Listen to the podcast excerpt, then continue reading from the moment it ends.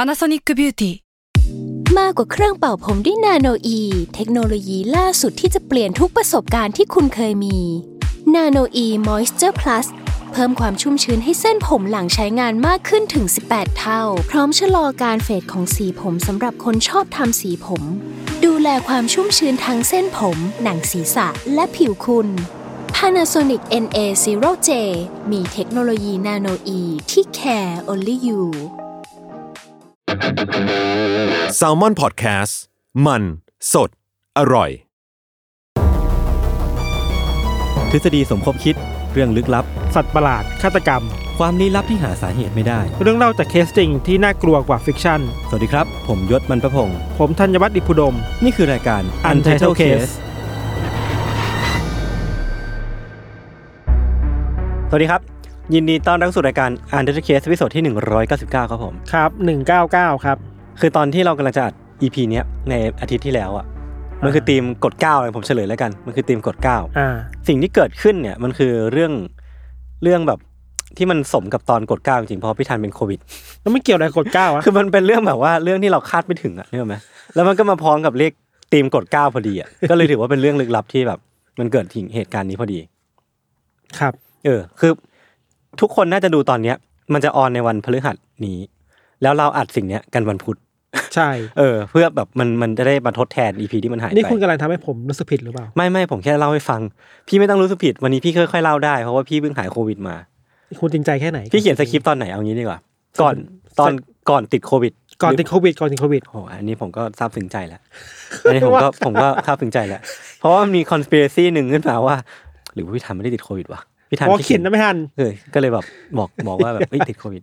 แต่วันนี้ผมมี disclaimer ไว้เลยว่า ว่า ผมเหนื่อย เออเออเออทุกคนก็ใจเย็นๆเออแล้วก็ค่อยๆ ฟังเรื่องพี่ธันไป คือเมื่อกี้เนี่ย ตอนกลางวันเนี่ยก็เดินขึ้นจากชั้นหนึ่งมาชั้นสามปกติเราเดินขึ้นตลอด อ่าอ่า เพราะมันชั้นสามเองไง พี่อยู่ชั้นสี่ไหมใช่เหรอ ชั้นสี่พูดผิดเออ เออ ขึ้นสามชั้นเนี่ย อืม เหนื่อยเลยหอบเลย เออมันมันก็น่าจะเหนื่อยอยู่นะ คือแบบไม่ไหวว่ะ ปอดมันยังไม่กลับมาเต็มที่ เอ ป่ะ อเออดูแบบ ดูแบบยังไม่พร้อมอ่ะ เออ เพราะฉะนั้นวันนี้ก็จะไม่อัดแหละ อ่าโอเคงั้นก็ แค่ ขอบคุณ นี้ ทุกคนมากครับ ครับ ที่ที่กดมาฟังอะไรนะห้านาทีที่ผ่าน มา ไม่ได้เลยเลย อ่ะอ่ะทำไมถึงกดเก้าอ่ะ พี่พี่เป็นคนขอเอง พี่ต้องอธิบาย ผมไม่ได้ขอ แถลงข่ ผมแค่เสนอเขาไปว่า ถ้าเรามีทีมกดเก้าเนี่ยก็ เออ ก็ดีนะ พี่โจกำลังใส่หน้าอยู่แล้วบอกว่า มึงเป็นคนขอธัญวัฒน์ พี่เป็นคนขอเองเว้ยพี่พี่เป็นคนบอกว่าตอนหนึ่งเก้าเก้าเราเอาไปตีมกดเก้าดีไหมครับ แล้วก็ไม่ได้มีโซลูชันมาด้วยว่ากดเก้าเนี่ยมันจะนำไปสู่อะไร เอ้ยแต่ตอนนั้นผมมีโซลูชันแล้ว ผมมีไดีย พี่มีเรื่องในหัวอยู่แล้วใช่ปะ ใช่ใช่ มาอีกแล้วเหรอรีเวิร์สเอนจิเนียร์อีกแล้วเหรอ เออคือกดเก้าอ่ะ ผมว่าเราก็จะยึดจากเลขเก้าเป็นหลักเนาะ ครับ เออ มันก็จะไม่ได้ไม่ได้แบบต้องกดเก้าต้องมีเวิร์กของการกด แต่ผมว่ายึดจากเลขเก้าแล้วก็ลองไปหา อ่า เคสดูว่ามันแบบมีอะไรเกี่ยวข้องกับเลขเก้าที่มันน่าเล่าบ้าง อ่า เออ พี่ทันใช้หลักการคล้ายๆกันปะ ไม่ไม่บอก โอเค งั้นวันนี้พี่เริ่มก่อน ผมอยากรู้ แล้ว คือของเราเนี่ย เออ เป็นเกี่ยวกับคำสาบ อือฮึ เคิร์ส ครับ คำสาบเกี่ยวกับ คำศัพท์กดเก้าก ดเก้า เฮ้ย มีด้วยเหรอ มันมีคำสาบเกี่ยวกับเลขเก้าจริงๆนะ เออ คืออย่างไทยเนี่ย เราชอบมีพวกตำนานเมืองแบบต้องโทรเบอร์ 999 ต่อติดตาย 999 ต่อติดตายใช่ป่ะ อืม เราจำได้ว่าตอนที่เราไปดูหนังตอนเด็กๆอ่ะออกจากโรงแล้วโทรเลยเว้ย เออเออ ทุกคนโทรหมดเลยในโรงนั้นอะอะไร เอ เงี้ย อ มันก็เป็นตำนานเมืองแบบไทยๆเนาะแต่ว่า ในระดับโลกครับ อืม หมายเลข 9 เนี่ย มันก็มองได้หลายแบบ ครับ บางคนบอกว่าถ้า 9 เนี่ย หันกลับมาคือเลข 6 อ่า หกเนี่ย ก็คือ คือ สัญลักษณ์ของซา ซา ตา ตาน น อ่ะ อืม คนฝรั่งก็จะแบบมีความคิดแบบนี้อยู่อะไรอย่างเงี้ย ครับ นะ ส่วนเรื่องของเราวันนี้เนี่ยมันก็พูดถึงเป็นเรียกว่าเป็นคำสาปประมาณนี้เกี่ยวกับเลขเก้า อือหือ มันคือคำสาปซิมโฟนีลำดับที่เก้า อ่า Curse of the Nine Symphony เออ ก็คือเป็นแบบเป็นบทเพลงที่แต่งโดยคีตักกวี ใช่ คือหลักๆยินยศคือว่า อืม แก่นของเรื่องเนี้ยมันคือความเชื่อที่เป็นคำสาปนะว่า อือหือ บรรดาขีตากวีหรือนักประพันธ์เพลง ครับ ชื่อดังระดับโลกนั้นน่ะมักจะเสียชีวิตหลังจากที่แต่งเพลงซิมโฟนีลำดับที่เก้าของตัวเองเสร็จเว้ย อ่า คือเก้าไปถึงสิบมันจะเสียชีวิตตอนนี้ อ่าอ่าอ่าคืออันเนี้ยผมไม่ค่อยมีความรู้เรื่องเพลงคลาสสิก แต่ว่า คือซิมโฟนีหมายเลขเก้าเนี่ยมันไม่ได้เจาะจงว่าเป็นของบีโธเฟนของ ไม่ ของ ไม่ บาร์กแต่ว่ามันคือทุกคนสามารถแต่งซิมโฟนีไปเรื่อยๆจ ใช่ นมาถึงลำดับที่เก้า เรียกได้ว่าเป็นลำดับอะเป็นซีเควนต์ อ่ะ อะ นึกออกนึกออก อันที่เก้าของตัวเองแล้วอะไรเงี้ยครับ า ว่ากันว่าคำสาปเนยยศมันเกิดขึ้นในยุคดนตรีสมัยโรแมนติกครับ ครับ อในช่วงประมาณปีหนึ่งแปดหนึ่งศูนย์ถึง อืม หนึ่งเก้าหนึ่งศูนย์เนาะ ครับ คือยุคยุคดนตรีสมัยโรแมนติกเนี่ย มันเป็นยุคสำคัญของดนตรีคลาสสิกเลยก็ว่าได้อะ อืม คือดนตรีมันเข้มข้นมากโรแมนติกอ่ะ อ่ามั มันเข้มข้นผ่านอารมณ์ความรู้สึกมาก มันพยายามฉีกกฎเกณฑ์เก่าๆ ไป ครับ หาระเบียบใหม่ๆ ใน อืม ในการแต่งดนตรีเนาะภาพที่เห็นบ่อยๆคือการมีวงออร์เคสตราที่ใหญ่ อ่า ๆ มีวัทยากรเล่นแบบยิ่งใหญ่ เป็นมหรสพกันไหม ฟังแล้วรู้สึกแบบโหมันมันเร้าอารมณ์มากๆอะไรเงี้ย อ่า นี่คือช่วงพีคของของยุคนั้นนะครับ ครับ ส่วนความเชื่อเนี่ยมันเกิดขึ้นได้ เพราะว่ามันมีคนคนไปสังเกตว่านักประพันธ์เพลง หรือว่าคีตักกวีชื่อดังมาก ๆ หลายคนเนี่ย อืม มักจะเสียชีวิตหลังจากแต่งซิมโฟนีลำดับที่ 9 ของตัวเองเสร็จ อ่า เริ่มต้นจากบีโธเฟน อ่าฮะ คือบีโธเฟนเนี่ยแต่งซิมโฟนีหมายเลข 9 หรือในชื่อว่าคอรัลซิมโฟนีเนี่ย เขาเริ่มแต่งเพลงในปี อืม 1818 แล้วก็นำเพลงเนี้ออกไปแสดงในช่วงปี 1824 ครับ หลังจากนั้นนะครับก็เสียชีวิตไปในปี 1827 อืม คนแรก อ่า คือคนดังเนี่ยคือบีโธเฟน อ่า แต่งซิมโฟนีระดับได้เก้าปุ๊บ ไม่กี่ปีก็เสียชีวิต ซึ่งพอบีเทเฟนเสียชีวิตมันยังไม่มีแพทเทิร์นเกิดขึ้นหรอก ใช่ ก็คือเหมือนแบบอ่ะเป็นเรื่องน่าเสียดาย เป็นเรื่องน่าเศร้าที่อ่ะคีตากวีคนนี้ ใช่ เสียชีวิตไปหลังจากแต่งบทเพลงที่เก้าไปแล้ว หลังจากนั้นก็มีหลายคน เออ คนต่อมาคือคุณฟรานซ์ชูเบิร์ตชูเบิร์ตก็เป็นชื่อดังเนาะเป็น อ่า คีตากวี อ่า ชาวออสเตรียเนาะก็เสียชีวิตหลังจากแต่งซิมโฟนีระดับที่เก้าตัวเองเสร็จ อืม เขาเสียชีวิตในปี 1828 หลังจากเผชิญปัญหาด้านสุขภาพ ก็คือหลังจากบีเทเฟนไม่นาน ใช่ ยังมีอีกอันโตนินเดโบชาร์กเดโบชาร์กก็เป็นคนดังมาก ครับ เดโบชาร์กนี่ก็ถูกจัดให้เป็นกลุ่มของคีตากวีที่เจอกับคำสาปหมายเลขเก้านี่เหมือนกัน อ่า คือเดโวชาร์กเนี่ยเป็นคีตากาบีชาวเช็กเนาะแล้วก็ผลงานสำคัญก็คือเซฟ o นีหมายเลขเก้าชื่อว่า From the New World อืม อย่างไรก็ดีครับ เขาก็เสียชีวิตในปี 1904 จากโรค อืม หัวใจวายหลังจากที่แต่งหมายเลขเก้าเสร็จไม่ ครับ นาน อืม อีกคนหนึ่งที่คนพูดถึงเยอะมาก ๆ คือราฟวอนวิลเลียมส์ อ่า เขาเป็นคีตากาบีชื่อดังมาก ๆ ชาวอังกฤษ หลายคนจะเคยได้ยินชื่อเสียงกัน คือผลงานสำคัญชื่อว่า The Sea Symphony อืม คือเพลงเนี้ของวิลเลียมเนี่ยคืออารมณ์แบบเหมือนคุณอยู่บนมหาสมุทรอะ อ่า แล้วเสียงเพลงมันเหมือนแบบคลื่นยักษ์ มันแบบ อ่า อารมณ์มันเร้าอารมณ์มันยิ่งใหญ่มากอะไรเงี้ยนะครับ ราฟวอนวิลเลียมครับ ก็แต่งซิมโฟนีหมายเลขเก้าเสร็จในปี 1957 ยศ อืม ก่อนจะได้แสดงบทเพลงนี้ช่วงเมษายนปี 1958 ครับ โดยที่เขาเนี่ยเสียชีวิตหลังจากนั้นอีก 4 เดือนต่อมา อ่าฮะ ถือเป็นความสูญเสียครั้งใหญ่ของวงการนี้เนาะ ครับ จากตัวอย่างจะเห็นได้ว่าคีตากะเบียวเนี่ยชื่อดังหมดเลย อืม ผลงานคือระดับมัตเตอร์พีซหมดเลยครับแล้วก็เสียชีวิตหลังจากที่แต่งซิมโฟนีหมายเลขเก้าของตัวเองเสร็จหมดเลย อืม เหมือนกัน อาจจะไม่ได้เสียชีวิตลงในทันทีเนาะแต่แต่ละคนหลังจากนั้นก็มีช่วงเวลาต่างๆกันไปอ่ะบางคนปีสองปีบางคนสามปีแล้วก็ว่าไปนะครับแต่ว่าไม่นานมากถึงอย่างนั้นเนี่ยมันเริ่มมีความเชื่อว่าเฮ้ยหรือว่าคนเหล่านี้เขาแชร์ อืม คำสาปร่วมกันหรือเปล่าอ่ะ คำสาปที่ว่าก็คือคำสาปของซิมโฟนีหมายเลขเก้า หรือไอซิมโฟนีหมายเลขเก้าเนี่ยมันคืออาถรรพ์ที่คนแต่งแล้วต้องมีอันเป็นไปอ่ะ อ่าอ่า เขาเลยมองกันว่าเฮ้ยจุดร่วมเนี่ยมันมาเอิญเกินไปหรือเปล่าอะไรอย่างเงี้ย ค เนาะ รับ ว่ากันว่าคนแรก ๆ ที่เริ่มต้นเชื่อในคำสาปซิมโฟนีหมายเลขเก้าหรือแบบคิดคำสาปนี้ขึ้นมาแบบหาเห็นแมทเทอร์ขึ้นมาเนี่ยครับ ก็เป็นคีตากวีและวัทยากรชื่อดังชื่อว่าคุณกูสตาฟมาเลอร์ อ่าฮะ กูสตาฟมาเลอร์เนี่ยเป็นคีตากวีชาวโบฮีเมียออสเตรียเนาะเราขอเกริ่นนิดหน่อยว่ามาเลอร์เนี่ยก็เป็นชื่อดังมากยศคือทุกวันนี้ก็ยังมีชื่อเสียงดังมากคนยังเล่นเพลงเขาอยู่เนาะมาเลอร์ก็เป็นคีตากวีที่มีผลสำคัญเยอะ เรียกได้ว่าเป็นอีกคนหนึ่งที่ประสบความสำเร็จ ครับ เยอะมากแหละอุทิศชีวิตตัวเองให้กับการ อืม ประพันธ์เพลงคิดค้นเพลงรูปแบบใหม่ อืม ๆอะไรขึ้นมา คืออย่างนี้ยศมาเลอร์เนี่ยเห็นว่าทั้งมิโทเฟนชูเบิร์ตหรือคนอื่นๆเนี่ยมันมีจุดร่วมกันแบบนี้ อืม คือเสียชีวิตหลังจากที่แต่งซิมโฟนีหมายเลขเก้าเสร็จ ครับ หรือถ้าไม่เสียชีวิตระหว่างที่แต่งหมายเลขเก้าเนี่ยคือแต่งมาแล้วหลังแต่งหมายเลขสิบเนี่ยก็เสียชีวิตตอนนั้น อืมอืม คือเก้าถึงสิบเนี่ยมันมันอาถรรพ์น่ะ คือเลขกละเก้าเป็นเป็นปลายทางชีวิตเขาหมดเลยอ่ะ ใช่แล้วมาเลอร์เห็นตัวเองแล้วว่าเฮ้ยนี่เรากำลังเดินตามไปถึงหมายเลขเก้าแล้วนะ ครับ อีกนิดนึงอ่ะเราก็จะถึงหมายเลขเก้าแล้วเพราะฉะนั้น เออเออ หรือว่าเราจะต้องแบบเดินตามคำสาปนี้เหมือนกับคนอื่นๆวะ ครับ อะไรเงี้ยครับเมอร์เลอร์ก็เลยหมกมุ่นกับคำสาปหมายเลขเก้ามากๆยศ อืม พอรู้ว่ายังไงตัวเองก็ต้องเดินทางไปถึงจุดนั้นแน่ๆต้องเจอคำสาปนั้นแน่ๆเนาะ อืม มีบันทึกด้วยนายศว่าเมาเลอร์เนี่ยหมกมุ่นกับคำสาปนี้จริงจังมาก แล้วพยายามจะหาวิธีเบรกเดอะเคิร์สอะ อ่า ไปหาที่แบบแก้คำสาปนี้ยังไงดีอะ ครับ ถ้าคำถามนี้เผยขึ้นจริงๆเนาะจนสุดท้ายแล้วมาเลอร์ก็ปิ๊งไอเดียขึ้นมาว่า เฮ้ยงั้นเอาอย่างนี้ เราแต่งหมายเลขเก้าเสร็จอ่ะ อืม ก็ไม่ต้องเรียกมันว่าหมายเลขเก้าก็ได้ เออ เหมือนไอ้ นี่ป่ะ เหมือนชั้นสิบสามของลิฟต์อ่ะ สิบสองเอ เออ ก็เปลี่ยนสิบสองเอ ใช้ตะแกรงแบบนั้น เออ ก็ไม่เรียกว่าสิบสามหรือสองเอนี่คือ ก็ไม่เรียกหมายเลขเก้าอ่ะ ครับ สิ่งที่มาเลอร์ทำคือว่า ตอนที่แต่งซิมโฟนีหมายเลขเก้าเสร็จอ่ะ อืม เขาแทบจะปฏิเสธอยู่เสมอเสมอๆเลย คือเวลามีใครมาถามเนี่ยจะบอกเอ้ย อืม มันไม่ใช่หมายเลขเก้า เออเออเออเออ แต่ว่ามันคือซิมโฟนีนะ อือหือ แต่ว่ารูปแบบเนี่ยคล้ายๆกันแต่สิ่งที่เขาเรียกคือ เฮ้ย อันเนี้ยไม่ใช่ซิมโฟนีหมายเลขเก้า อืม แต่ชื่อว่า The Song of the Earth อ่า คือให้ชื่อมันไปเลย เปลี่ยนชื่อมันไปเลย ไม่ยอมเรียกว่าหมายเลขเก้าแต่ว่าชื่อว่า The Song of the Earth ครับ ครับ แล้วก็พยายามไม่ไม่บอกว่าอันนี้คือหมายเลขเก้าอะไรของตัวเองอะไรก็ข้ามข้ามๆไปเลยยศ The Song of the Earth เนยยศเรียกว่าเป็นบทเพลงที่มาแล้วแต่งขึ้นในช่วงชีวิตที่เขาลำบากที่สุด อืม ในชีวิตช่วงหนึ่งเลย เพราะว่าอย่างนี้เพราะว่า มันคือช่วงเวลาระหว่างปี 1908 ถึง 1909เนอะมันคือช่วงที่มาเลอร์แต่งเพลงเนี้ครับ อันดับแรกคือว่า มันเป็นช่วงเวลาหลังอ่ะที่มาเลอร์เนี่ยเพิ่งถูกกดดัน อืม ให้ลาออกจากการเป็นหัวหน้าของเวียนนาคอร์ดโอเปร่า อือหือ คือถูกขับไล่ออกมา เพราะว่าในยุคนั้นคือมันมีขบวนการต่อต้านยิวหนักมากๆในเวียนนาเนอะ อือหือ มาเลอร์ก็ต้องถูกไล่ออกมาเลยครับ มิหนำซามยศในช่วงเวลาเดียวกันเนี่ย ลูกสาวของเขาคนหนึ่งก็เสียชีวิตจากการเจ็บป่วย คือ ครับ เสียเพิ่งเสียลูกไปเพิ่ง อืม เสียงานไป ส่วนตัวเองเนี่ย ก็เพิ่งมารับรู้ว่าเป็นโรคป่วยทางหัวใจอีก อ่า คือทุกอย่างมันมันรุมมันตุ้มที่ตัว เออ มาเลอร์ เออ หนักมากอะไรเงี้ยครับ ในเวลาเดียวกันเนาะมาเลอร์เคยบรรยายชีวิตของตัวเอง ในช่วงนี้ให้กับเพื่อนฟังว่า ครับ เนี่ยมันคือช่วงเวลาที่เขาสูญเสียทุกสิ่งที่เขาเพิ่งสร้างมาในตลอดชีวิตอะ อืม แล้วเหมือนชีวิตต้องกลับมาเริ่มต้นเป็นทารกใหม่อะ เหมือนเป็นช่วงตกต่ำมาก ต ๆ กต่ำมันต้องเริ่มต้นใหม่ทุกอย่างหมดเลยอะไร อื เงี้ อย หือ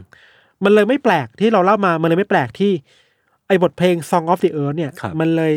ให้ความรู้สึกแบบชีวิตที่ต้องฝ่าฟันอุปสรรค มีความโศกเศร้า สูญเสียอะไรเสียสละในสิ่งต่างๆเนาะ ครับ ซึ่งมาเลยเองก็ตั้งใจสื่อสารความรู้สึกเนี่ยผ่านไอ้เพลงเพลงนี้แหละ อืม หมายเลขเก้าของตัวเองนี่แหละครับ ที่เราเล่ามาอยากเห็นว่าเฮ้ยมันไม่แปลกเลยเว้ย อืม ที่มาเลอร์จะรู้สึกหวาดกลัวในคำสาปหมายเลขเก้าอ่ะ เออเออ เพราะชีวิตในช่วงนั้นคือจุดที่ตกต่ำมากๆ พอดีอ่ะ อ่า ไม่ใช่แต่ตกต่ำเนี่ยมันจุดที่มันหนักหนามากๆในชีวิตอ่ะ อืม แล้วเชื่อคุณจะเจอคำสาปอีกอ่ะชีวิตก็ไม่ดีอ่ะ เหมือนแบบมันมีแต่เรื่องไม่ดีเกิดขึ้นจนรู้สึกว่า มันเป็นไปได้อะที่ ใช่ ที่บทเพลงบทเพลงลำดับที่เก้าที่มันจะมาถึงอะมันจะทำให้ชีวิตเขาแย่ลง ใช่ ไปอีก ใช่ อะ ใช่นี่ทำให้มาเลอร์หวาดกลัวเข้าไปใหญ่ เออ มันก็ไม่แปลกที่มาเลอร์จะหมกมุ่นกับไปคำสาปหมายเลขเก้านี้มากๆเนาะ ครับ เมื่อไม่ไงก็ตามครับหลังจากที่มาเลอร์แต่งเพลงนี้เสร็จเลยครับ อือฮึ มาเลอร์ก็เริ่มทำงานของตัวเองต่อไป อืม คือซิมโฟนีหมายเลขสิบเนาะ ครับ พอแต่งหมายเลขเก้าเสร็จแล้วยศเขาบอกภรรยาด้วยว่า เฮ้ยเนี่ยพวกเรารอดแล้ว อ่า คือแบบ the danger is past อะ เออเอออั อันตรายผ่านไปแล้วเว้ย คือไม่เป็นอะไร คือการที่แบบว่า แก้คิดแล้ว แต่งบทที่สิบได้เสร็จปุ๊บแกว่าเคิร์สมันมันถูก เออ พังไปแล้วอะ ครับเพราะว่าเขาไม่เอาเอ่ยชื่อว่าคือหมายเลขเก้าไงมัน เออ มันหายไปแล้วอันตรายไม่มีอะไรเลยค ครั รั บบ แล้วมาเลอร์ก็เริ่มต้นทำงานชิ้นต่อไปคือหมายเลขสิบคอืรับอหือ แต่หลังจากนั้นไม่นานนะยศ มาเลอร์ก็เจ็บป่วยเป็นโรคปอดติดเชื้ออ ม ในระหว่างวันที่กำลังแต่งเพลงหมายเลขสิบ ครับ แล้วก็เสียชีวิตลงในวันที่ 18 พฤษภาคม ปี 1911 อ่า ด้วยอายุแค่ 51 ปีเท่านั้นเอง อือหือ ถ้ามองอย่างนี้ก็เป็นไปได้ว่า มาเลอร์ไม่ได้เบรกเดอะเคิร์สเลยนะ เออเออเออ มาเลอร์คือยังมาเลอร์ก็ยังตกอยู่ในคำสาปหมายเลขเก้านี่เหมือนคนอื่นอ่ะ อ่า คือแต่งไปเลขเก้าไปแล้วแต่ว่าระหว่างที่แต่งสิบอ่ะก็เสีย อืม อะไรอย่างนั้นไปอะไรอย่างเงี้ยครับ ครับ คือถึงแม้ว่ามาเลอร์จะพยายามเลี่ยงเลี่ยงๆในการไม่เรียกบทเพลงตัวเองว่าเป็นซิมโฟนีหมายเลขเก้าอ่ะ อืม แต่การที่มีหมายเลขสิบมันก็แปลว่าคุณมีหมายเลขเก้ามาก่อนไง นึกออก อะไร คือมัน กันะ แปดปุ๊บมันก็จะหายไปช่วงหนึ่งแล้วก็มาสิบ ใช่ปะไม่สามารถหลอกอะไรก็ได้หลอกคำสาปไม่ได้ว่า เออ คุณไม่มีหมายเลขเก้าอะอะไร ครับ นะครับ มันก็มีนักประพันธ์ชาวออสเตรียเนอะเขาชื่อว่าคุณอาร์โนเชิร์นแบกเนี่ยอาร์โนเชิร์นแบกก็รู้จักกับมาเลอร์อะไรเงี้ยแล้วก็เข้าใจว่ามาเลอร์อินกับไอ้คำสาปหมายเลขเก้านี้หนักมาก อืม เชิญแบกพูดถึงคำสาปหมายเลขเก้าเอาไว้น่าสนใจมากยศว่า ดูเหมือนว่าหมายเลขเก้าเนี่ยเป็นข้อจำกัดหรือเป็นขีดจำกัดของอะไรบางอย่างเลย อืม คือใครก็ตามที่ต้องการไปไกลมากกว่าหมายเลขเก้า อืม ต้องเสียชีวิตลงหมดเลย ครับ มันเหมือนจะมีอะไรบางอย่างที่ซิมโฟนีหมายเลขสิบมอบให้กับ อืม คนที่แต่งอะคือ เหมือนมันมีเส้นแบ่งเอาไว้ว่าคุณอยู่ที่เลขเก้านะ อืม เมื่อใดก็ตามที่คุณเดินไปถึงสิบปุ๊บอะคุณจะต้องเจออะไรบางอย่างที่มันไม่อยากให้คุณเจอไว้ย อ่า คือการเสียชีวิตไปอะไรเงี้ย แต่เราก็ไม่รู้ไงว่า คือมันก็ไม่ใช่ทุกคนที่ ใช่ใช่ใช่ แต่งบทเพลงที่สิบ แล้วจะเสียชีวิต ใช่ แล้วจะรู้เราจะรู้ได้ไงว่าเราเป็นคนที่อยู่ตกอยู่ภายใต้เคิร์สนั่นน่ะ แต่อย่าลืมว่าในยุคนั้นอ่ะมันไม่มีโซเชียลมีเดียที่จะมาเอ้ยมาอัปเดต อ่าว งการซิมโฟนีกันว่า เอ้ย นึกออก แกกล้าหรือยังชั้นสิบและชั้นรอดนะอะไรเงี้ย ครับ มันก็คือคำบอกเล่าตอนมาเนาะ ถ้าย้อนกลับไปอิงตามคำพูดของเชิญแบกก็หมายความว่า เฮ้ยหรือว่าจริงๆแล้วคำสาปเนี่ยมันไม่ใช่ก้าวหรือเปล่าวะ อืม มันคือคำสาปของคนที่ต้องการก้าวไปถึงหมายเลขสิบอะ อืมอืม แล้วสิบเนี่ยมันอันตรายมากๆจนมันพลากเอาชีวิตของศิลปินไปของคิตาคาวี อืม ไปอะไรอย่างเงี้ยเนาะ กรณีของมาเลอร์เองโยก็ทำให้คำสาปซิมโฟนีหมายเลขเก้าก็ยังเป็นเรื่องพูดถึงอยู่ทุกวันนี้ อ่า เวลาเซิร์ชจะบอกว่าทุกคนจะบอกว่ามาจากมาเลอร์นี่แหละเพราะมาเลอร์หมกมุ่นมาก อ่า อะไรเงี้ย และเป็นคนคนแรกที่โนติสสิ่งนี้ โอลาคิโตติสและคนแรกที่พยายามจะถอดคำสาปนี้ออกไปอะ อ่าอ่า แต่ถ้าพูดตามความเชื่อนี่คือ ก็มาทำไม่สำเร็จอะ ครับ พยายามถอดแต่ถอดไม่ได้อะไร ก็ เงี้ย จบลง ก็ แค่ จบลงแบบนั้น กำลังอยู่ในช่วงประพันธ์เพลงที่สิบ ใช่ แต่ว่าเราก็สามารถมองเรื่องนี้ในหลาย ๆ มุมด้วยเว้ย อืม แล้วก็มีทฤษฎีอยู่บ้างเนาะ ไอ้ทฤษฎีแรกที่เราไปหามาเนี่ย เขาพยายามมองกันในมุมการแพทย์เว้ย อ่า มันมีคนอธิบายว่ามันมีศัพท์ที่เรียกว่า psychosomatic disorder ประโยชน์ อืมฮึ อธิบายแบบง่าย ๆ คือว่ามันคืออาการที่เราอะหมกมุ่นหรือเราเชื่อในอะไรบางอย่าง อืม แบบสุดริมทิมประตูอะ อืม แล้วเชื่อว่ามันจะเกิดขึ้นจริง ๆ กับเราอะ ครับ และความเชื่อนั้นน่ะมันทำให้เราภาวะเรามันเครียดขึ้นเรื่อยๆเรื่อย อืม ๆจนเราป่วยไปจริงๆอ่ะ อืม นึกว่า ก็คืออาจจะเป็นสิ่งที่เกิดขึ้นกับมาเลอร์ก็ได้ คำสาปมันอาจจะไม่มีจริงแต่เราเชื่อว่ามันมีจริงมันเลยมีจริงไง อ่า เพราะภาวะจิตใจเรามันเชื่อไปแล้วอ่ะแล้วเรา นึ ก็ กออก เครียดเพราะคำสาปนั้น คิดว่าคำสาปนั้นมันมีจริงอะไรเงี้ยครับ ครับ ก็อธิบายได้ว่าในเชิงคำสาปอ๋อมาเลอร์จะคิดว่ามันมีจริงเขาเลยเครียดกับมันจนทำให้มันกลืนกินชีวิตเข้าไปจริง ๆ อะไรเงี้ยเนาะ แต่คีตักกวีคนอื่นก็ไม่ได้รู้สิ่งนี้หรือเปล่านะ ไม่แน่ใจอะ อืม เออ ในกรณีนี้เนี่ย ถ้าเราเชื่อตามเรื่องแบบ psychosomatic disorder เนาะคำศัพท์จริงอาจจะไม่ใช่เมตก้าวอะแต่ อืม มันต้องเป็น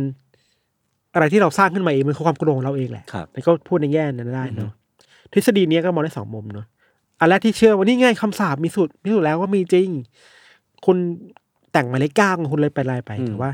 นี่อีกมุมหนึ่งก็อย่างที่เราบอกคือมันสามารถมองได้ว่าคำสาปนี้ไม่มีจริงหรอก อืม สิ่งที่มีจริงคือความกลัวใจเราเองอะไรอย่างเงี้ยเนาะแต่ก็พูดยากว่าเราไม่สามารถไปจัดได้ ครับ ทฤษฎีต่อมาเนี่ย เขาบอกว่า ไอ้คำศัพท์ซิมโฟนีหมายเลขเก้าเนี่ย จริง ๆ แล้วเนี่ย มันคือภาพสะท้อนความกดดันในชีวิตของคีตาควีไว้ย อืมอืม แล้วนักประพันธ์เพลงในยุคนั้นในยุค อืม โรแมนติก คือมันคือความกดดันที่เหล่าคีตาควีนักประพันธ์เพลงต่างๆเนี่ยต้องแบกรับเอาไว้เสมอยศ ครับ แล้วพูดยังไงเนี่ยพูดแบบว่า การประพันธ์เพลงมันไม่ง่ายเนาะ อืม คือ คนในยุคนั้นเน่ะเขาอุทิศชีวิตทั้งชีวิตอะเพื่ออ ม สิ่งนี้อะยศ อืม นั่นแล้วมันเอาทุกอย่างไปแลกอะราคามันสูงมากแล้ว ราคาที่ต้องจ่ายจากซิมโฟนีหมายเลขเก้ามันคือชีวิตตัวเองอะ คือเรื่องของสุขภาพ ใช่ เรื่องของความเครียด ทุกอย่างเลยสุขภาพความเครียด เวลาร ย ใน ได้ ชีวิตที่มันหายไป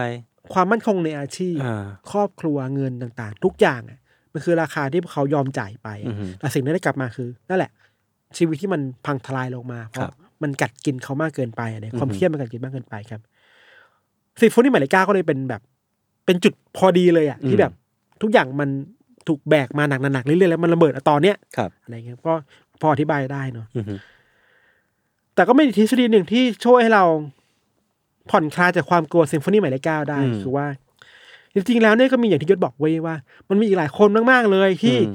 แต่งซิมโฟนีหมายเลขเก้าสิบสิบเอ็ดแล้วเนี่ย เออ ก็จะปลอดภัยอยู่ เออ มีเห็นแบบสิบสี่สิบห้าก็ เยอะแยะมากมายในยุคปัจจุบันเนี่ย ครับ แต่ว่ามันก็มีคนเถียงกันว่า อืม ก็พวกนั้นมันเจอความลับแล้วไงว่ามันสามารถถอดคำสาปได้ยังไงบ้าง อ๋ออันนี้คือก็เชื่อแบบว่าในในมุมว่ามันมีคำสาปอยู่จ ใช่ ริง ใช่ใช่ใช่ แต่คนพวกนี้มีวิธีโดยบังเอิญ หรือว่าอาจจะไม่บังเอิญก็ไม่รู้ ใช่ ในการแบบ break the curse ได้ ใช่ แต่ก็นั่นแหละพอคิดได้คำขำๆว่าเอ้ยหรือว่าเขาบังเอิญเจออ ม วิธีการถอนคำสาปนะ ความลับของจักรวาล เออยังมีอีกสองปัจจัยที่มองข้ามไม่ได้เลยยศคือว่ามีคนไปวิเคราะห์เพิ่มเติมเนอะว่า อย่าลืมว่าศิลปินทั้งบิโธเฟนชูเบิร์ตหรือมาเลอร์ในยุคนั้นนะครับ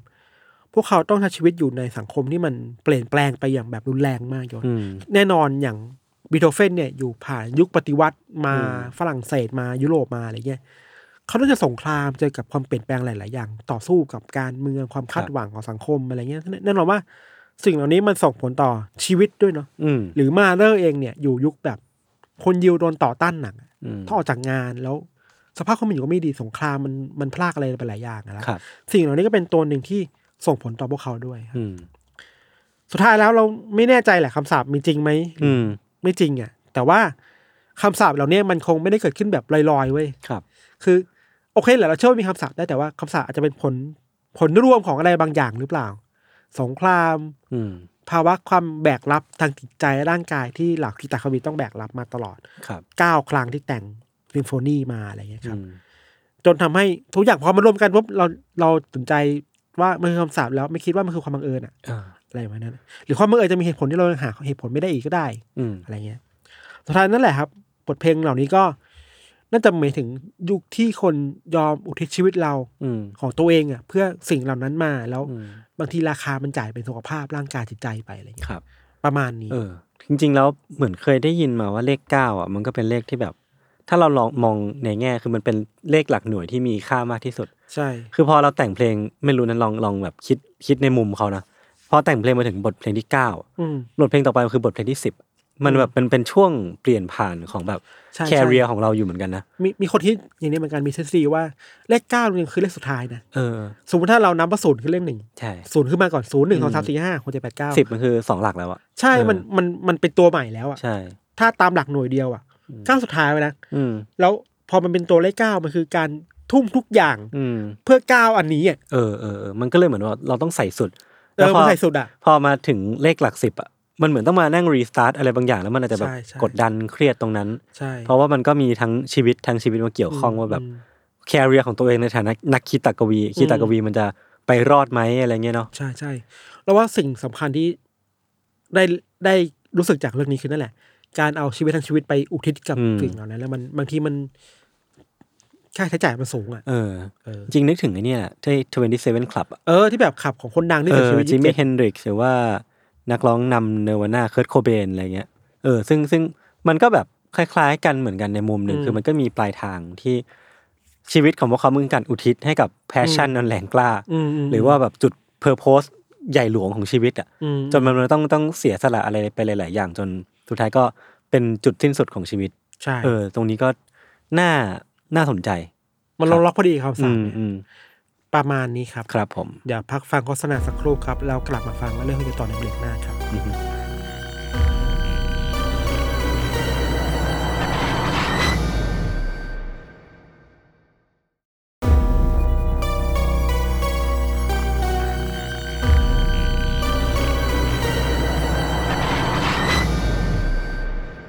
สวัสดีครับ กลับมาอยู่ในเบรกที่ 2 ของรายการอ่านเทอร์เคสวิสดที่ 199 ครับผม ผมเหนื่อยว่ะ เออ พี่พัก ๆ ไปแล้วกันนะ ไม่ต้องไม่ต้องรีแอคมากก็ได้ ไม่ฟังไม่สนใจ นิดหนึ่งนิดหนึ่ง ไม่ คือทำได้ทุกอย่างอะห้าม ไม่รับ ดู ไม่รับรู้ แค่ห้ามดูไอดอลในโน้ตบุ๊ก โอเคครับ ในเรื่องผมเนี่ย ขอเกรินก่อนว่าเราอ่ะพูดถึงเลขเก้ากันแบบค่อนข้างเป็นโจ๊กเนาะเพราะว่าพี่ทันอ่ะอดอปมาจากพี่สเตฟานอันติฮีโร่ อ่ากดเก้ากดเก้า เออแล้วเราก็มาเล่นเป็นมุกตลกโปกฮากัน อ่า แต่ถ้าสมมติว่าเราลองมานั่งเปลี่ยนบริบทมันลองมองมุมกลับอะจริงๆ เลขเก้าก็เป็นเลขที่น่ากลัว เพราะว่าเมื่อกี้ อ่า ที่เราคุยกันว่า มันเป็นเลขหลักหน่วยตัวสุดท้าย มันเป็นเลขที่มากที่สุด เท่าที่จะมากได้แล้วในในในบริบทของมันว่ามันเป็นเลขตัวเดียว เออคือ พอแบบเนี้ยเราตั้งตัวเก้าไว้อะแล้วเราเปลี่ยนเป็นลักษณะนามอื่นๆอะเช่นเก้าศพเก้าวันเก้าฆาตกรเก้าคนเก้าเหตุการณ์อะไรพวกเนี้ย อ่า คือมันเป็นตัวเลขที่ทำให้ทุกอย่างมันดูแบบ ดูเยอะ กซ์ตรีม ดูเยอะ ดูเอ็กซ์ตรีมดูน่ากลัวมากๆ เอ เอ อ อ แล้วมันดูมีความแบบมีความขลังมีความน่ากลัวอยู่ในนั้นอยู่เหมือนกัน เออ แล้วก็เหมือนเป็นตัวเลขที่พร้อมที่จะทำให้ทุกอย่างที่มันไปอยู่ข้างหน้าดูร้ายแรงมากขึ้น เออเออ แล้วก้าวที่ผมจะมาพูดถึงในวันนี้ครับ มันตามมาด้วยลักษณะนามว่าวัน ก็คือ 9 วันลองจินตนาการตามกันไปแล้วกันว่า 9 วันเนี้ยมันเป็นนำมาสู่ซึ่งเคสแบบไหนได้บ้างเออ เก้าหนึ่ง ฮะ เก้าหนึ่ง เก้าหนึ่งอะไร วันนะ อีกไอ้ยน้ำมันปะ ใช่ เออโซฮอลเก้าหนึ่ง เก้าหนึ่ง คือเรื่องเนี้ยเป็นเรื่องของผู้ชายชาวอิตาลีคนหนึ่งครับ ชื่อว่าเมาโรพรอสเปอรี ครับ เขาเนี่ยเป็นอดีตตำรวจที่ชื่นชอบออกกำลังกายเป็นอย่างมากครับ คือเขาเนี่ยได้ไปเข้าร่วมกับสมาคมกีฬาของตำรวจเนี่ยแล้วก็เหมือนเป็นนักกีฬาแข่งขันปัญจักกีฬาที่โอลิมปิกกันไม่ทัน ปัญจักกีฬาเนี่ยเท่าที่ผมไปเซิร์ชมามันเป็นกีฬาห้าประเภทรวมกันมีทั้งแบบฟันดาบมีวิ่งแข่งมีเยอะมากเหมือนกันก็คือเป็นกีฬาที่ น่าจะต้องเป็นคนที่แบบมีความสามารถทางด้านกีฬาสูงมากทางกายภาพสูงมาก แล้วก็เป็นคนที่ร่างกายแข็งแรงเท่านั้นถึงจะเล่นได้ ซึ่งคุณเมาโรเนี่ยก็เป็นหนึ่งในคนที่เก่งกาจในกีฬานี้มากๆถึงขั้นเป็นนักกีฬาโอลิมปิกเลยอะเออแล้วเขาก็ไปเข้าแข่งที่โอลิมปิกในฐานะ ตัวแทนทีมชาติอิตาลีก็ถือเป็นคนที่มีร่างกายแข็งแรงแล้วก็เป็นนักกีฬาที่เก่งกาจคนหนึ่ง ทีเนี้ยครับ วันหนึ่ง ในขณะที่คุณมาโร่เนี่ยอายุได้ 39 ปี ตอนนั้นนะเขาได้เลิกแข่งอาชีพเป็นแข่งขันปัญจักกีฬาแล้ว ด้วยอายุอานามที่ใกล้หลักสี่ คื คือ อวันนั้นที่เขาแบบเกษียณแล้วกำลังใช้ เอ้ยไม่ใช่ เลิกเป็นนักกีฬากำลังใช้ชีวิตแบบทำงานไปเรื่อยเนี่ย มันก็มีเพื่อนซีของเขาคนหนึ่งครับที่วิ่งมาด้วยกันกับเขาตลอดหรือว่าออกกำลังกายด้วยกันกับเขามาตลอดเนี่ย ได้ชักชวนให้เขารู้จักกับการแข่งขันวิ่งมาราธอนงานหนึ่งไม่ทัน ซึ่งพอชักชวนเสร็จปุ๊บอธิบายคร่าวๆว่ามันคือการแข่งขันอะไรเนี่ย เพื่อนคนเนี้ยได้ปลุกไฟในการวิ่งของเมาโร่ขึ้นมาว่า จากเดิมที่มันมอดไปแล้ว ตอนนี้เขากลับมาเป็นแบบเชี่ยกูต้องวิ่งงานนี้ให้ได้ กูแบบต้องเข้าแข่งขันงานนี้ให้ได้ แล้วก็ทำให้เขาเนี่ยตัดสินใจที่จะกลับมาฝึกซ้อมอย่างหนัก เพื่อเข้าแข่งขันงานนี้ อืม ลองนึกตามอันนี้ถามไม่ทันด้วยแล้วก็ถามทุกคนไปด้วยนะว่า ถ้าเราพูดถึงว่าการวิ่งมาราธอนเนี่ย อืม วิ่งที่ไหนในโลกมันถึงจะน่ากลัวที่สุดหรือว่าเอ็กซ์ตรีมที่สุด หรือว่ามันดูยากที่สุด ทะเลทรายอ่ะ อย่าอย่าตอบถูกเร็วดิ เออ คือจริงๆอะผมกล่าวว่า ให้พี่เดาแบบพวกพวกโลกเหนือหรือว่าพวกเอเวอเรสอะไรพวกเนี้ย เออ แต่จ อ่ะ ริง ไม่ ๆ เอา อะ ไม่ไม่ไม่เอเวอเรสต์เอเวอเรสต์ อ่า ทะเลทราย โอเคโหยาก โอ้ ว่ะ โหพี่ ยากยาก เดาเดาอีกนิดนึงน่าจะถูกแล้ว คือเชื่อว่าทะเลทรายเนี่ย โดยเฉพาะกับทะเลทรายซาฮารา อ่า เออ น่าจะเป็นแบบชื่อหนึ่งในคำตอบที่หลาย ๆ คนน่าจะป๊อปอัพขึ้นมาแรก ๆ เนาะ และที่หลายคนอาจจะไม่รู้ รวมถึงผมผมเองก่อนเล่าเรื่องเนี้ยก็ไม่รู้เหมือนกันคือ โลกของเราไม่ทัน มันมีการจัดงานแข่งวิ่งมาราธอนที่ทะเลทรายซาฮาราด้วยนะ อ่า อันนี้พี่รู้ปะ เออไม่รู้ คือผมเพิ่งเพิ่งรู้เว้ยว่ามันมีการที่มันมีคนไปจัดงานวิ่งแข่งมาราธอนกันที่ซาฮาราจริง ๆ เพราะว่าในภาพจำเราอะซาฮารามันดูร้อนมาก ๆ มันดูแบบโหดมากๆอะ เออดูมันดูแบบไม่ภูมิอากาศไม่เหมาะกับการอ เอ อก อ กำลังกายอ่ะ แต่มันมีจริงๆ แล้วมันมีมานานแล้วด้วย มันชื่อการแข่งขันชื่อว่ามาราธอนเดอะซาเบิลนะครับ ซึ่งมันถูกขนานนามว่าเป็นงานวิ่งที่หินที่สุดบนโลกใบนี้ อืม เออหินแต่ว่ามันมันเป็นทรายนะ คือมันก็ไม่ใช่หินแบบนั้นนะคือมันไม่น่ามีไม่น่ามีใครบนโลกเนี้ยไม่รู้จักทะเลทรายซาฮารา ครับ คือมันเป็นพื้นที่กว้างสุดลูกหูลูกตาในทวีปแอฟริกาครับที่ไม่ว่ามองไปที่ไหนเนี่ยก็จะเห็นแต่ทรายทรายแล้วก็เนินทรายแล้วก็ไม่มีอะไรอีกเลยนอกจากกระบองเพชรหรือว่าอาจจะมีอูดบ้างเนาะพื้นที่ของมันเนี่ยมันมีขนาดเกือบเท่าสหรัฐอเมริกาเกือบทั้งประเทศ อืม คือมีขนาดแบบเกือบเท่าอเมริกาที่ก็ใหญ่มาก คๆรับ ด้วยขนาดพื้นที่9ล้าน2แสนตารางกิโลเมตรพี่ทัน แล้วก็เป็นทะเลทรายที่ถือว่าร้อนที่สุดในโลก มีอุณหภูมิเฉลี่ยทั้งวันเนี่ยครับสูงกว่า 38-40 องศาทั่วทุกพื้นที่ ครับ และสูงที่สุดเนี่ยเท่าที่เคยมีมาเนี่ยคือ 47 องศา คือร้อนแบบร้อนมากๆอะจนจนจินตนาการไม่ถูกเหมือนกัน เออ แต่ว่าพอทะเลทรายซาฮาราเนี่ยกลับมาอยู่ช่วงกลางคืนไม่ทันพอดวงอาทิตย์มันคล้อยตกไปปุ๊บอะอากาศตอนกลางคืนมันมีอากาศหนาวเย็น ที่อาจจะทำให้คนที่อยู่ตรงนั้นอะรู้สึกว่าหนาวสั่นขึ้นมาได้ เออ คือมันมีความคอนทราสต์ตอนกลางวันก็ร้อนจัดตอนกลางคืนก็มีความหนาวเย็น แล้วมันก็มีโอกาสที่ถ้าคุณอยู่ตรงนั้นเนี่ยมันมีโอกาสที่คุณจะเจอกับพายุหมุนพายุทราย แล้วก็สัตว์ร้ายที่มันเป็นแมงป่องมีงูพิษอีก อ่าฮะ จำนวนมากอ่ะ เออเออ ทำให้ลำพังตัวทะเลทรายนี้เองอ่ะมันก็อยู่ยากมากๆแล้วอ่ะ วันตราย เออ มันมันแบบว่านับภาษาอะไรกับการที่คนจะไปแข่งวิ่งกันตรงเนี้ยมันดูเป็นเรื่องที่แบบโหดมากๆ แล้วก็จินตนาการได้ยากมากจริงๆเหมือนกัน ครับ มาราธอนเดอะซาเบิลเนี่ยครับมันไม่ใช่การแข่งขันวิ่งมาราธอนธรรมดาธรรมดาแต่ว่ามันเป็นการแข่งขันวิ่งที่มีกิจกรรมค่อนข้างเฉพาะตัว นอกจากว่ามันเป็นการแข่งวิ่งที่ที่ซาฮาราแล้วเนี่ย มันยังเป็นการแข่งวิ่งที่กินระยะเวลาต่อเนื่อง 6 วันไม่ทัน โอ้ คือมันแข่งกันเป็นวันๆวันละหนึ่งสเตจ อ่า สเตจหนึ่งเนี่ยก็จะประมาณ 1 มาราธอนรอบก็คือประมาณ 42 กิโลเมตร หรือว่าบางวันเนี่ยอาจจะเกิน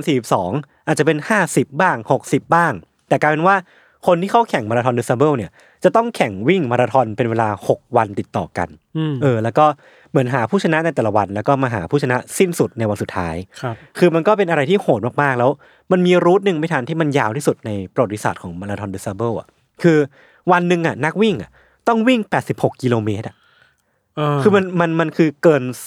เกินมาราธอนสองรอบอะ ครับ เออแล้วมันเป็นอะไรที่ยาวมากๆ แล้วก็ท่ามกลางสภาพอากาศที่มันค่อนข้างโหดเหมือนกัน เออ แล้วก็อย่าลืมว่าเนี่ยคือการวิ่งในทะเลทรายซาฮารานะคิดดูว่ามันเป็นอะไรที่ยากแค่ไหนครับ คือการแข่งขันมาราธอนซับเบิลเนี่ยมันมีมาตั้งแต่ปี 1986 และเรื่อยมาจนถึงปัจจุบันนี้ ซึ่งปีที่เมาโร่เนี่ยครับตัดสินใจที่จะเข้าแข่งขันเนี่ยคือปี ครับ 1994 ที่พอเขาได้ยินเรื่องนี้จากปากเพื่อนเนี่ยไอ้เลือดนักวิ่งหรือว่าเลือดนักกีฬาในตัวเขามันก็แบบร้อนระอุ แล้วก็พลุ่งพล่านทำให้เขาเนี่ยรีบลุกขึ้นมาฟิตซ้อมทันที ไม่มีอะไรหยุดยั้งเขาได้ครับ แม้แต่ว่าภรรยาที่คิดว่าเมาโร่เนี่ยบ้าไปแล้วคือ อืม คนปกติที่ไหนเนี่ยจะอยากไปวิ่งที่ทะเลสายซาฮารา และเป็นการแข่งขันวิ่งมาราธอนที่มันโหดขนาดนี้ อืม ภรรยาเนี่ยก็พยายามรั้งเอาไว้เลยพี่ถันว่าแบบคุณคุณจะเอาชีวิตไปทิ้งเหรอ เพราะว่ามันมีโอกาสที่คุณจะเสียชีวิตนะ อายุ 38 39 แล้วอะ่ะ แล้วก็ คุณเมาโร่กับภรรยาเนี่ยมีลูกด้วยกันสามคน อืม คือถ้าเขาไปแล้วเสียชีวิตขึ้นมาเนี่ย อืม ลูกๆจะยังไง อ่า คือมันมีอะไรที่เมาโร่ต้องคิดหน้าคิดหลังเยอะมากเว้ยแต่ว่าสุดท้ายเขาก็เลือกที่จะไปแข่งขันที่นี่เพื่อ มันเหมือนเป็นแบบจิตวิญญาณเขาเรียกร้องสิ่งนี้อะคือเรา แพ เอ ช ง ชั่นแพชชั่น เออ เราไม่สามารถบอกได้หรอกว่าเขาแบบ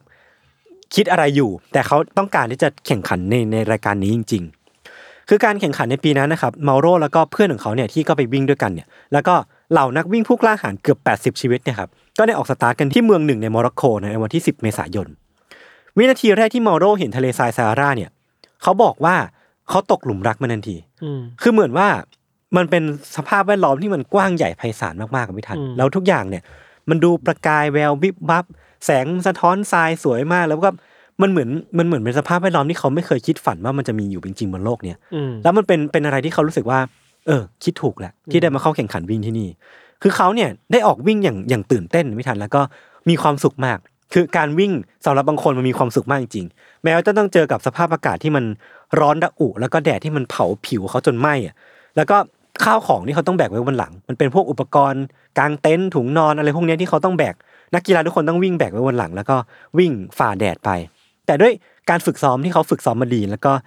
ศักยภาพทางด้านกีฬาที่เขามีแต่ทุนเดิมเนี่ยทำให้ในช่วง 3 วันแรกครับเมาโรเนี่ยเป็นนักวิ่งคนแรกๆที่เข้าเส้นชัยของแต่ละสเตจเสมออ ม คือใน 3 วันแรกอ่ะเขาเป็นนักกีฬาตัวเต็งเลยเว้ย อืม คือแบบท็อป 5 ท็อป 10 แน่นอนอ่ะคือเป็นคนที่มีโอกาสสูงมากที่จะได้รับรางวัลในการแข่งขันครั้งนี้ ครับ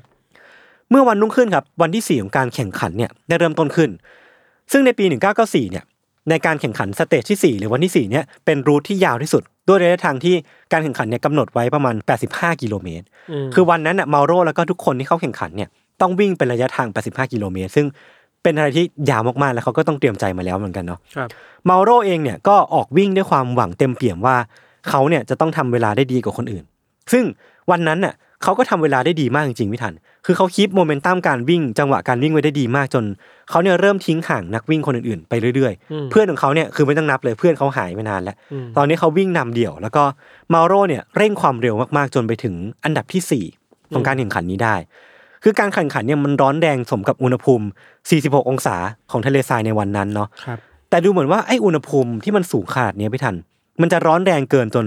ไอความร้อนที่มันแดดเนี่ยมันไปกระทบกับทรายอะทำให้ทรายมันกลืนกลืนความร้อนแล้วก็ไอออกคายออกมาเป็นเป็นไอความร้อน อืม และไอความร้อนเนี้ยมันนำมาซึ่งลมพายุทราย อืม ที่มันกลายเป็นพายุหมุนเป็นพายุทรายที่มันพัดอยู่ตรงข้างหน้าเมาโรพี่ทัน อืม เมาโรเนี่ยพยายามวิ่งต่อในขณะที่ลมพายุหมุนเนี่ยมันเริ่มพัดแรงขึ้น พายุทรายมันเริ่มแบบบดบังวิสัยทัศน์ของเมาโรจนทำให้เขาเนี่ยวิ่งต่อไปลำบาก แต่เขาเองเนี่ยด้วยความที่เขาอยู่ในอันดับที่ดีมากๆพี่ทัน อืม เราลองนึกภาพในมุมเขานะว่า ถ้าเขาหยุดแม้แต่วันที่วินาทีเดียวเนี่ย มันมีโอกาสที่เขาจะถูกแซงและอันดับที่เขาแบบวิ่งมาสี่วันเต็มๆอ่ะ เพื่อมาถึงจุดเนี้ยมันอาจจะหายไป เขาก็เลยคิดว่ายังไงก็ตามเขาต้องวิ่งต่อให้ได้ คือเขาไม่ยอมที่จะถูกแซงไปแล้วทำให้เขาเนี่ยฝืนวิ่งทั้งๆที่ไม่แน่ใจในทัศนวิสัย แล้วก็ทิศทางที่ตัวเองอยู่ว่า เขาวิ่งถูกทางหรือเปล่า เออ จนไปถึงจุดจุดๆหนึ่งไม่ทันที่พายุทรายเนี่ยมันรุนแรงขึ้นเรื่อยๆ รุนแรงขึ้นมากๆ จนเมาโรเนี่ยมองอะไรไม่เห็นอีกต่อไป พายุเนี่ยมันพัดรุนแรงแล้วก็เม็ดทรายที่มันพัดมาโดนตัวเขาอ่ะ มันเหมือนเป็นเข็มเล็ก ๆ ที่มันจิ้มตัวเขาตลอดเวลาเพราะว่ามันมันพัดมาแรงมากอะ อืม เออคือเป็นเป็นคำที่มอโรอธิบายไว้เนาะทำให้ตัวเขาเนี่ยมันแสบไปหมด แล้วก็จมูกเขาเริ่มมีเลือดกำเดาไหล เพราะว่าสายมันเข้าไปแล้วก็ร่างกายมันก็ขับออกมาเป็นเลือด อืม แล้วก็เขาเนี่ยเริ่มเจ็บคอจนหายใจลำบากมากๆทำให้เมาโรเนี่ยตัดสินใจเหมือนเหมือนกัดฟันนะคือเขาไม่อยากหยุดเนาะแต่ว่าเขาต้องหยุดแล้วก็ไปหาที่กำบังชั่วคราว แล้วก็ย้ายที่ไปเรื่อยๆเพราะว่าทุกครั้งที่เขาไปหยุดอยู่หลังหินสักที่หนึ่งอะแบบพายุทรายมันก็จะพัดทรายมาถมเขาจนจนมิดพื้นอยู่ดีอะ เหมือนอยู่นิ่งไม่ได้ เออหยุดนิ่งไม่ได้ต้องวิ่งไปนู่นขุดทรายไปหลบที่นู่น ครับ ที่นี่ กว่าพายุทรายมันจะสงบไม่ทัน มันก็เวลามันก็ผ่านไปเจ็ดแปดชั่วโมงแหละคือเจ็ดแปดชั่วโมงที่ผ่านไปเนี่ย คือเมาโร่แบบเครียดมาก เพราะว่าเขาไม่รู้ว่า เวลาที่มันหายไปอ่ะคือนักวิ่งทุกคนมันแซงเขาไปหมดแล้วอ่ะ ม เออคือเมาโรก็ใจจดใจจ่อกับผลการแข่งขันมากๆเนาะแล้วก็พายุหมดเสร็จปุ๊บเนี่ยมันก็เป็นตอนกลางคืนแล้วเมาโรก็ออกวิ่งไม่ได้ก็ได้แต่ข่มใจเอาไว้ว่าพรุ่งเนี้ยกูต้องกลับมาวิ่งให้มันให้ได้เร็วกว่าเดิม แล้วก็แซงทุกคนที่แบบเขาเขาถูกแซงเอาไว้เมื่อวันก่อนหน้านี้เนาะพอวันรุ่งขึ้นมาถึงเนี่ยครับตอนที่เมาโรเนี่ยเขาลุกขึ้นมาแล้วก็ขึ้นไปบนบนเนินทรายไม่ทัน แล้วก็มองไปรอบๆว่าแบบเฮ้ยรูทที่เขาจะวิ่งวันเนี้ยมันเป็นยังไง อืม เขามองไปรอบๆแล้วก็รู้สึกว่า มันมีอะไรบางอย่างที่มันแบบผิดปกติอะ ยังไง มันตังหงิดตังหงิดบางอย่างเหมือนมันมีอะไรบางอย่างที่เขาแบบไม่ค่อยแน่ใจ คือมาโรเนี่ยบอกว่าภูมิทัศน์ตรงหน้าครับ ที่เขาอยู่ตรงเนี้ยมันไม่เหมือนเดิมเลย อ่าฮะ คือก่อนหน้าเนี้ยลองนึกภาพตามนะว่า เราวิ่งมาปุ๊บเราก็จะมีเนินทรายที่เป็นแลนด์มาร์คมีต้นกระบองเพชรที่เป็นแลนด์มาร์คมีนู่นนี่นั่น มีสัญลักษณ์บอก เอ อยู่ อ อ่ะ ที่พอจะรู้ว่าเราอยู่ตรงไหน แต่พอเมาโรยืนถึงอยู่เนี้ยหรือว่ามองไปรอบๆเนี่ยไอ้แลนด์มาร์คที่เขาเคยมองไว้อะมันหายไปหมดเลย อ่า เพราะว่าคืนก่อนหน้ามันมีพายุทราย อ่ามันกลบ แล้วพายุทรายมันกลบแล้วมันทำให้ภูมิทัศน์ที่เขาเล็งเอาไว้พี่ทัน อ่า มันหายไปจนหมดเกลี้ยงหรือว่ามันถูกเปลี่ยนแปลงฉากไปอ่ะ อ่า คือที่เป็นยูกิก็คือถูกเปลี่ยนฟิลอะ อ่าอ่า แล้วมันก็จะงงมากๆว่า นี่กูอยู่ที่ไหนวะ นี่ เนี่ย ฟิลไหนกันแน่ เออ แต่ว่าเมาโรเองเนี่ยด้วยความที่เขาเป็นคนใจเหล็กอะเป็นคนใจหินประมาณหนึ่งคือเขาก็ไม่ได้กังวลอะไรมาก คือในกระเป๋าเขามีทั้งเข็มทิศแล้วก็แผนที่เขาก็เลยออกวิ่งด้วยความคิดว่าเออเดี๋ยววิ่งวิ่งๆไปก็คงเจอใครสักคนแหละ แล้วก็วิ่งตามเขาก็ไม่น่ากังวลอะไร เมาโรก็เลยออกวิ่งครับเช้าวันนั้นก็เลยออกวิ่ง แต่พอผ่านไปหลายชั่วโมงก็แล้ว ก็ยังไม่มีวี่แววว่าจะเจอคนที่เป็นนักวิ่งหรือว่าทีมงานเลย เขาเห็นแต่ทรายทรายทรายแล้วก็เนินทรายแล้วก็ทรายอีกรอบหนึ่งเขาก็วิ่งไปบนเนินทรายอีกรอบหนึ่งแล้วก็มองลงมาข้างล่าง อืม ก็ยังไม่เห็นอะไร ไอ้เป้าหมายที่เขาเคยวิ่งตามอ่ะ มันได้หายไปจากทัศนวิสัยตรงหน้า พอเป้าหมายหายไปไม่ทันเขาก็เริ่มไม่รู้ว่าเขาจะวิ่งไปทำไม อืม คือเหมือนก่อนหน้าเนี้ยเขาอาจจะเคยวิ่งตามเนินทราย อาจจะเคยวิ่งตามหลังของนักกีฬาคนข้างหน้า อืม แต่ตอนเนี้ยไม่ว่าเขาจะวิ่งไปไหนอ่ะมันก็มีแต่ทรายมีแต่แบบ อืม มีแต่ไม่มีอะไรเลย อืม คือมันก็เลยไม่มีแรงใจหรือว่าไม่มีวิวพาวเวอร์ในการวิ่งอีกต่อไป เขาก็เลยเริ่มชะลอชะลอจากวิ่งสุดสุดฝีเท้าเนี่ยเริ่มมาวิ่งเหยาะๆสุดท้ายเขาก็เลยหยุดเดิน อืม แล้วก็รู้ตัวทันทีแล้วว่าตอนเนี้ยเขาน่าจะกำลังหลงอยู่ในทะเลทรายที่มีขนาดเท่าสหรัฐอเมริกา อืม คือมันมันเป็นโมเมนต์ที่เขาแบบเรียลไลซ์ได้ว่าชิบหายแล้ว สวยแล้ว เออ สิ่งแรกที่เขาทำอ่ะพี่ทัน มันเหมือนเหมือนว่าเขามีสัญชาตญาณที่ดีมากในการเอาตัวรอดไว้ยเพราะว่าหลังจากรู้ตัวว่าหลงอ่ะ สิ่งที่เมาโรทำคือเขาฉี่ใส่กระติกน้ำของตัวเองทันทีอะเพราะรู้ว่าต้องต้องเก็บน้ำเอาไว้อ่ะ อ่าอ่าอ่า เออ าตัวรอด สิ่งเนี้ยคือเมาโรได้มาจากคุณปู่ที่เป็นทหารผ่านศึกเคยบอกเอาไว้ว่า ในภาวะสงครามนั่นหลาน ถ้ามันเกิดเหตุการณ์อะไรเนี่ย ฉี่ใส่กระติกเอาไว้ก่อนเลย หรือว่าฉี่ใส่ภาชนะเอาไว้ก่อนเลย เพราะว่าเราไม่รู้ว่าเราจะได้น้ำอีกทีตอนไหน ก็คือเป็นสิ่งแรกที่เขาทำเพื่อเอาชีวิตรอด คือตามมาตรการของงานเนี่ย ถ้านักวิ่งหลงให้อยู่เฉยๆเดี๋ยวจะมีทีมงานไปรับ คล้าย ๆ กับเวลาพี่ป๋องไปไปสำรวจบ้านผี อะไรเงี้ย เออเดี๋ยวทีมงานไปรับครับ เออเมาโร่ก็ทำแบบนั้นครับ แล้วก็อยู่ที่เดิมนั่งพักแล้วก็ค่อยๆ จิบน้ำแล้วก็เอาแบบผ้าห่มเอาหมวกอะไรพวกเนี้ยมาใส่เพื่อรักษาอุณหภูมิร่างกายให้คงที่ เมาโร่ก็นั่งอยู่เฉยๆยังมีความหวังว่ามันจะมีการช่วยเหลือ และการช่วยเหลือเนี่ย มันก็มาถึงเร็วกว่าที่คิดครับ คือหลังจากผ่านไปวันเดียวเนี่ยเมาโร่อยู่ที่เดิมเป็นเวลาหนึ่งวัน พอวันรุ่งขึ้นมาถึงเนี่ยครับเมาโร่ก็ได้ยินเสียงเฮลิคอปเตอร์เนี่ยบินอยู่เหนือหัวของเขาเว้ย อืม คือเป็นเสียงปับปับปับปับปับปับแล้วเขาก็มองขึ้นไปแล้วก็เห็นว่าเฮ้ยมันเป็นเฮลิคอปเตอร์ น่าจะเป็นของทีมงานที่บินอยู่แถวนี้ แล้วก็เฮลิคอปเตอร์เนี้ยมันบินต่ำจนเมาโรเนี่ยเห็นว่าคนขับเนี่ยใส่หมวกกันน็อกสีหมวกกันน็อกสีขาว ซึ่งไอสิ่งเนี้ยมันแปลว่ามันอยู่ใกล้มากจริงๆ ใกล้มาก เออแล้วเขาก็น่าสามารถขอความช่วยเหลือจากเฮลิคอปเตอร์ลำนี้ได้ แล้วก็เขาก็เนี่ยเชื่อว่าเฮลิคอปเตอร์ลำเนี้ยคือหน่วยช่วยเหลือที่ทีมงานส่งมาตามหาเขาแน่ๆเขาก็เลยวิ่งตามไม่ทันวิ่งตามเฮลิคอปเตอร์คำเนี้ยลำลำเนี้ยแล้วก็โบกไม้โบกมืออย่างอย่างดีใจว่าแบบเออความช่วยเหลือมาถึง เออมีคนมาแล้ แล้ว ว แล้วก็จุดไฟสัญญาณเนี่ยขึ้นท้องฟ้าแบบเอ้ยผมอยู่นี่นะ แล้วก็โบกธงอิตาลีเนี่ยไปมา สิ่งที่มอโรทำอีกอย่างหนึ่งอ่ะคือเขาตะโกนชื่อคนอิตาลีไปเรื่อยๆอะเพราะว่าหวังว่า ชื่ มั อโลโลอย่างนี้เหรอ ชื่อแบบโจเซปเป้หรือ อ่า คนผมมั่วๆสเตฟานอะไรพวกเนี้ย อ่า พูดไปเรื่อยๆเผื่อว่ามันจะเป็นชื่อของคนขับแล้วเขาจะหันมา อ่า แต่เขาก็พูดทำด้วยวิถีทาง แต่เหมือนว่าคนขับเฮลิคอปเตอร์ลำนั้นนะครับไม่ได้เห็นเมาโรในสายตาเลย อ่า คือเขาไม่ได้ยินไฟสัญญาณ ไม่ได้ยินเสียงที่เมาโรตะโกน จนสุดท้ายเนี่ยเฮเฮลิคอปเตอร์แห่งความหวังลำนั้นน่ะก็ได้บินรับสายตาจากเมาโรไป คือแม้ว่าจะเป็นเช่นนั้นนะครับ แต่เมาโรก็ยังคงสงบนิ่งเอาไว้ได้ เขายังเป็นคนที่เป็นใจเย็นมากๆ แล้วก็เป็นคนที่จิตใจเข้มแข็งมากๆ เป็นคนที่มองโลกในแง่ดีมากๆ แล้วก็เชื่อว่าการช่วยเหลือเนี่ยจะต้องมาถึงแน่ๆแบบไม่ช้าก็เร็ว เวลาผ่านไปวันสองวันครับเมาโรที่ออกเดินช้าๆแล้วด้วยความหวังว่าถ้าออกเดินถูกทางเขาอาจจะไปเจอคนเขาก็แบบเดินช้าๆเดินพยายามเก็บรักษาพลังงานเอาไว้เนาะแล้วก็เก็บอาหารกับน้ำที่เหลือเนี่ยเพียงน้อยนิดเอาไว้ให้มากที่สุด เขาก็เดินไปเจอกับสถานก่อสร้างแห่งหนึ่งที่เขาเชื่อว่ามันน่าจะเป็นที่ที่เขาใช้ในการพักพิงในยามวิกฤตนี้ได้ อืม คืออธิบายรูปลักษณ์ของของสิ่งนี้ก่อนเนาะ มันเหมือนเป็นวิหารเล็กๆพี่ทัน ที่เป็นวิหารที่ดูก็ดูว่าเป็นคนสร้างขึ้นมา เหมือนก่ออิฐหรือว่าก่อทรายขึ้นมาแบบง่ายๆเนาะเป็นเหมือนเป็นแท่นบูชาเล็ก ๆ ที่ถูกสร้างขึ้นมาอย่างเรียบง่าย ซึ่งเมาโรเนี่ยก็เข้าไปดูแล้วก็พบว่า เออมันมันคือสุสาน อืม มันคือสุสานที่ถูกสร้างโดยชาวมุสลิมที่เดินทางผ่านไปผ่านมาแถวนี้ แล้วก็เอาศพของแบบเหมือนน่าจะเป็นนักบวชคนหนึ่งของของฝั่งฝั่งมุสลิมเนี่ยใส่เข้าไปในนี้ในโลงศพ เออ คือในนั้นน่ะมีโลงศพมีศพคนอยู่ด้วย แล้วเมาโรเนี่ยก็เข้าไปอยู่ในสุสานเพื่อหลบแดด แล้วก็ใช้เป็นที่พักพิงชั่วคราว อืม แล้วก็เหมือนตอนแรกเขาคาดหวังว่าที่เนี่ยมันจะมีคนเดินผ่านไปผ่านมา แต่ว่าอยู่ไปสักพักก็ไม่มีใครมา แล้วก็รู้ตัวว่าเขาน่าจะอยู่ที่เนี่ยลำพังกับศพศพเนี่ยไปอีกสักพักหนึ่ง เมาโรเนี่ยปักธงอิตาลีไว้บนหลังคาของสุสานที่นี่ แล้วก็เผื่อว่าคนที่เดินผ่านไปผ่านมาเนี่ยจะเห็น แล้วก็ใช้สุสานเนี่ยครับเพื่อหลบแดด และในในขณะที่เขาหลบแดดพี่ทันเขาก็ได้ยินเสียงจิ๊ดจิ๊ดแบบจิ๊ดจิ๊ดจิ๊ดจิ๊ด อืม อยู่ข้างบนหัว อืม คือลองนึกภาพว่าเราเรามุดเข้าไปในสุสานเนอะมันจะเป็นที่มืดๆเป็นเหมือนอุโมงค์เล็ก ๆ ข้างบนนั้นน่ะมันมีเสียงแบบจิ๊ดจิ๊ดจิ๊ดจิ๊ด อืม ซึ่งเมาโรเนี่ยก็พบว่ามันคือขังข่าว อ่า เออเขาเนี่ยก็เลยเอามือเนะครับ เอื้อมไปจับข้างข่าวตัวนี้ตัวหนึ่งมา แล้วก็เอามีดที่เขาพกมาด้วยอะปาดหัวข้างข่าวออก ม เพื่อกินเครื่องในกินอวัยวะ อ่า ภายในกินเลือดมัน อ่าอ่า คือการทำแบบเนี้ยมันคือการกระทำเพื่อเอาชีวิตรอด เอาตัวรอด คือเขาได้กินทั้งอวัยวะภายในเครื่องในทั้งสารอาหารแล้วก็เลือดที่เป็นน้ำให้กับ อืม เขาเขาก็กินหมดเลย แล้วก็ด้วยวิธีเนี้ยเขาทำให้ทำให้เขาแบบสามารถอยู่ต่อได้แล้วก็เขาก็ทำแบบเนี้ยครับซ้ำไปซ้ำมากับข้างข่าวอีกยี่สิบกว่าตัว ยี่สิบกว่าตัว เออ อ่า คือคือผมไม่แน่ใจว่าในความรู้สึกของคนที่ต้องทำแบบเนี้ยมันมันน่าจะแบบ desperate ขนาดไหน แต่ว่าด้วยความที่เมาโรเนี่ย เป็นคนที่จิตใจเข้มแข็งอ่ะเขาก็ไม่รู้ว่าเขาแบบ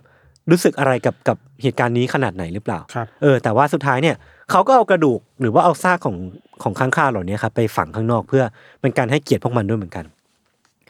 เมาโรเนี่ยอยู่ในสุสานเนี่ยครับเป็นเวลาหลายวัน เฝ้ารอการมาถึงของปาฏิหารย์จนมาถึงวันที่สามไม่ทัน เขาก็ได้ยินเสียงความหวังเนี่ย มันลอยมาอีกครั้งหนึ่ง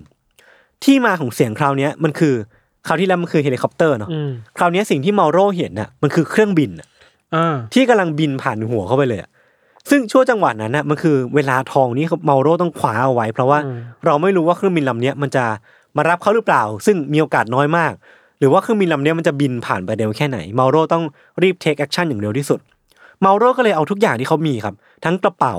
อาหารทุกๆ อย่างเต็นท์อะไรพวกเนี้ยมาเป็นเชื้อเพลิงสำหรับจุดไฟ คือเขาเอาไฟแช็กจุดแล้วก็เอาทุกอย่างเนี่ยมาเป็นเชื้อเพลิงชนวนเพลิง แล้วก็ส่งสัญญาณควันไฟเนี่ยไปยังเครื่องบินลำนั้น ให้ได้แบบเขาเห็นสัญญาณควันไฟแล้วก็ลงมารับเมาโร่อะ ครับ แต่หลังจากที่เขาเนี่ยโยนทุกอย่างลงไปทิ้งลงไป เพื่อให้มันก่อกองไฟได้เพื่อเอาชีวิตรอดพี่ทัน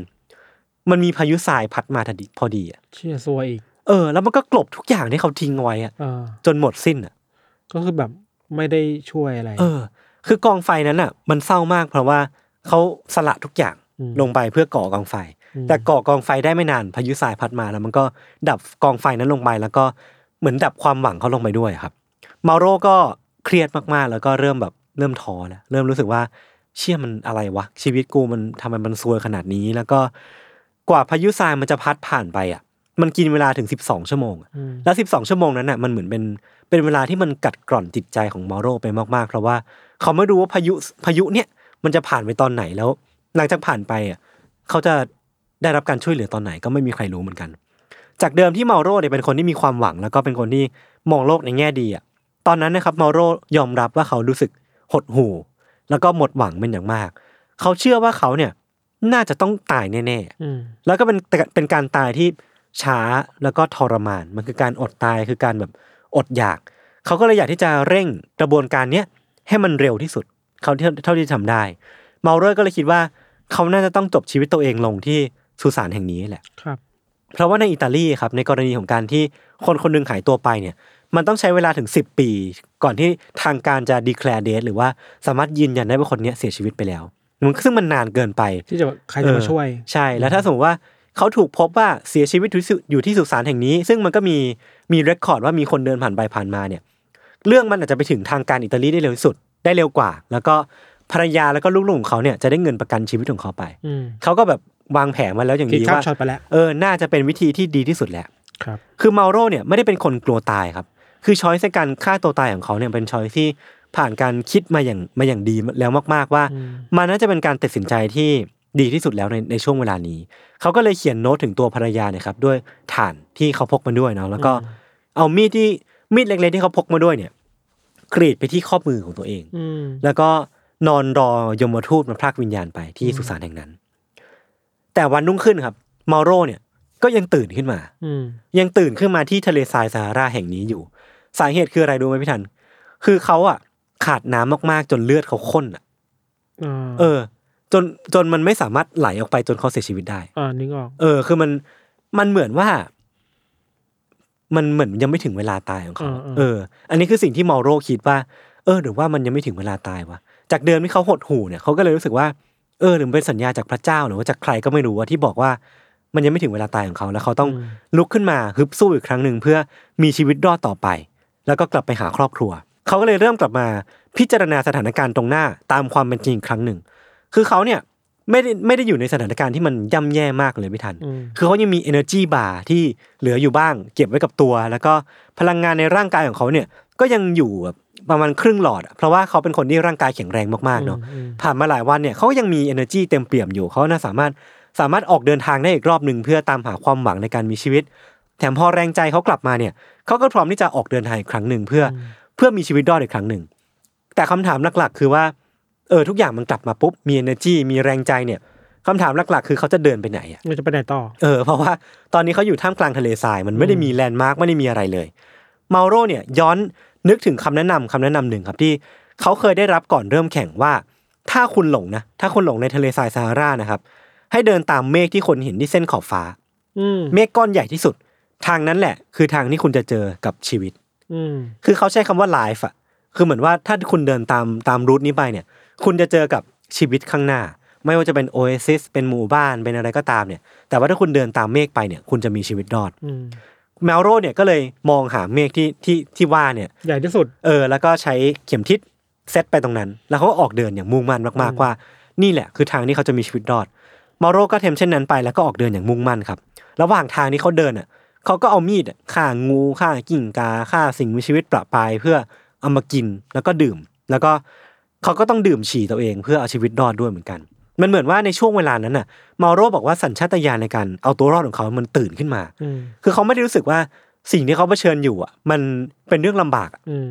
มันเหมือนว่าเป็นเป็นสิ่งที่เขาต้องทำอะ อืม เพื่อมีชีวิตรอดแล้วก็รู้สึกว่าเขาสามารถทำสิ่งเหล่านั้นได้อย่างง่ายดายเหลือเกิน